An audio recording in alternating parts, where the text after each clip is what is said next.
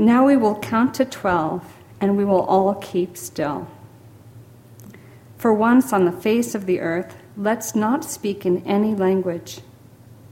Let's stop for one second and not move our arms so much. It would be an exotic moment, without rush, without engines. We would all be together in a sudden strangeness.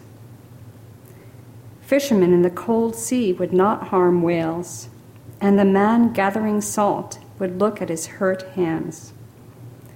Those who prepare green wars, wars with gas, wars with fire, victories with no survivors, would put on clean clothes and walk around with their brothers in the shade, doing nothing. What I want should not be confused with total inactivity. Life is what it is about. I want no truck with death. If we were not so single minded about keeping our lives moving and for once could do nothing, perhaps a huge silence might interrupt this sadness of never understanding ourselves and of threatening ourselves with death. Perhaps the earth can teach us, as when everything seems dead and later proves to be alive. Now I'll count up to 12, and you keep quiet, and I will go.